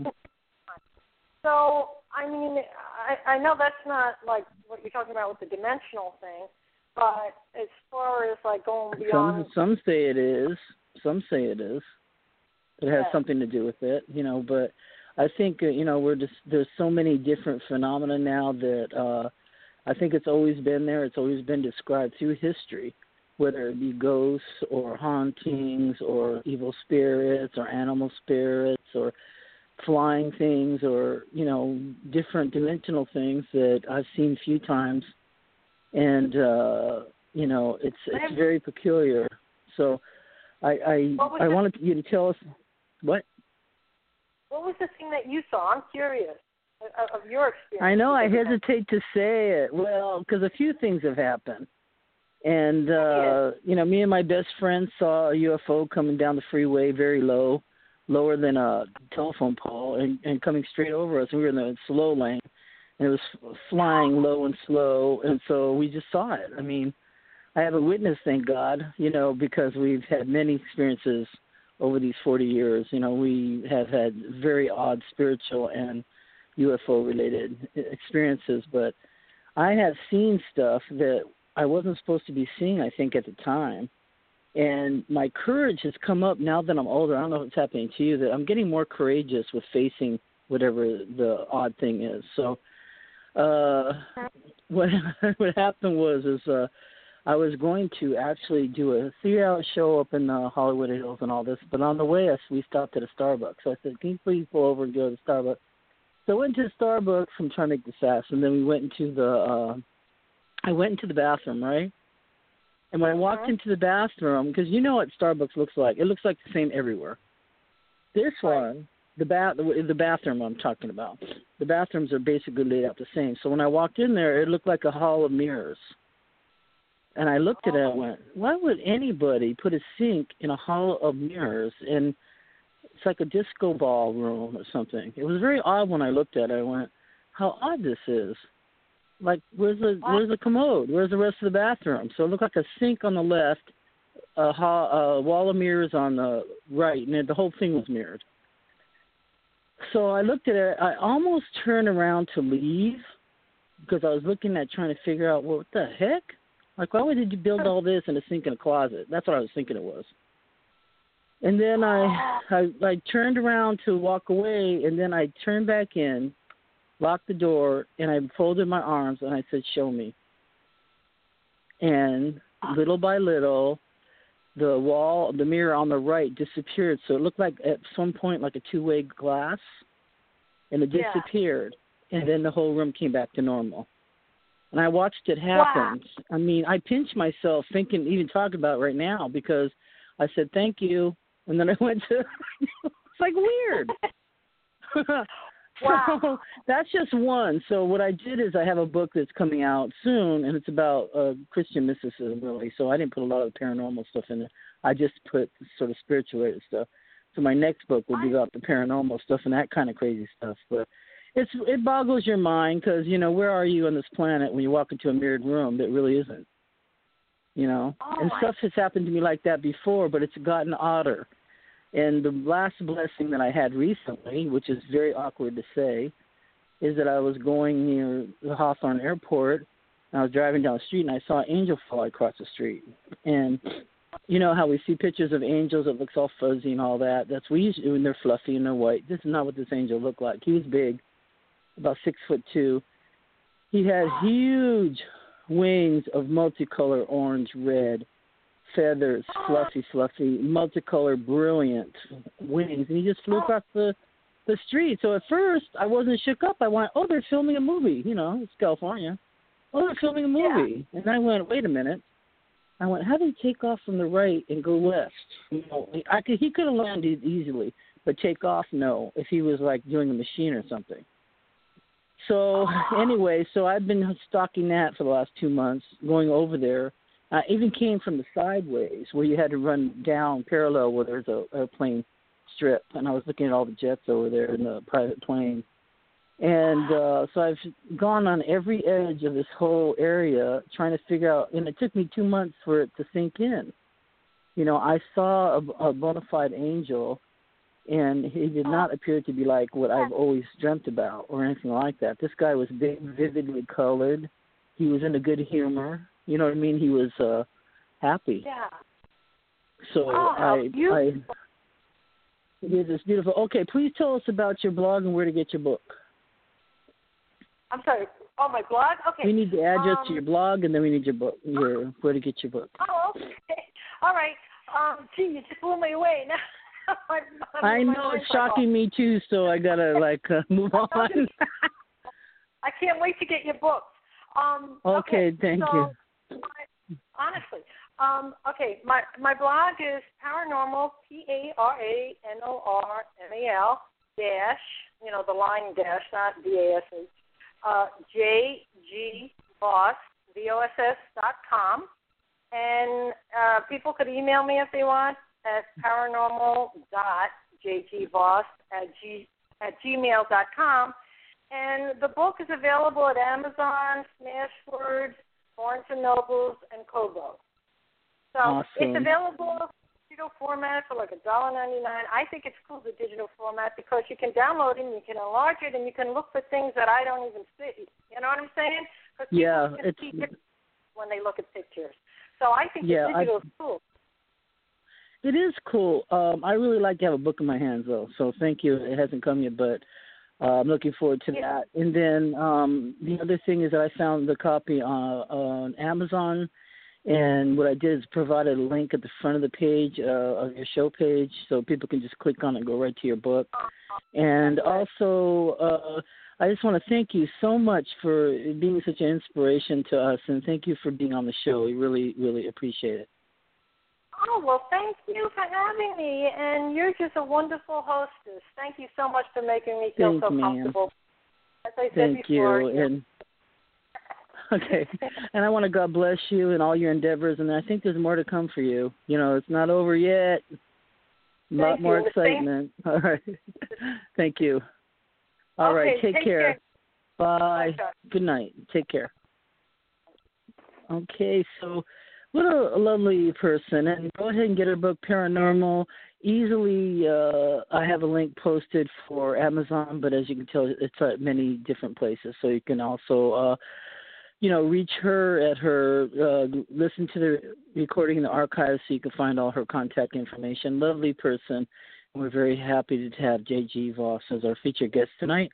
And we will have another speaker next week and uh, 6 o'clock p.m. Pacific Standard Time, and Friday, and Linda Anderson, and uh, we look forward to. Uh, she's actually like a animal psychic, and we're going to see her next week. So please follow the links to contact me, and you can leave me a message if you'd like to be part of the show or for general help and assistance. If you want to snail mail me, you can reach me at Charlotte McCain, P.O. Box 980, Hermosa Beach, California 90254 and the show is archived. You can listen to it later to and all many times as you want. And the paranormal sacred is a place where the unheard may be heard. I want to God bless everybody where your best dreams come true and true love live in your heart. And I wish you all the greatest day and week ahead. God bless you. Take care. Bye bye.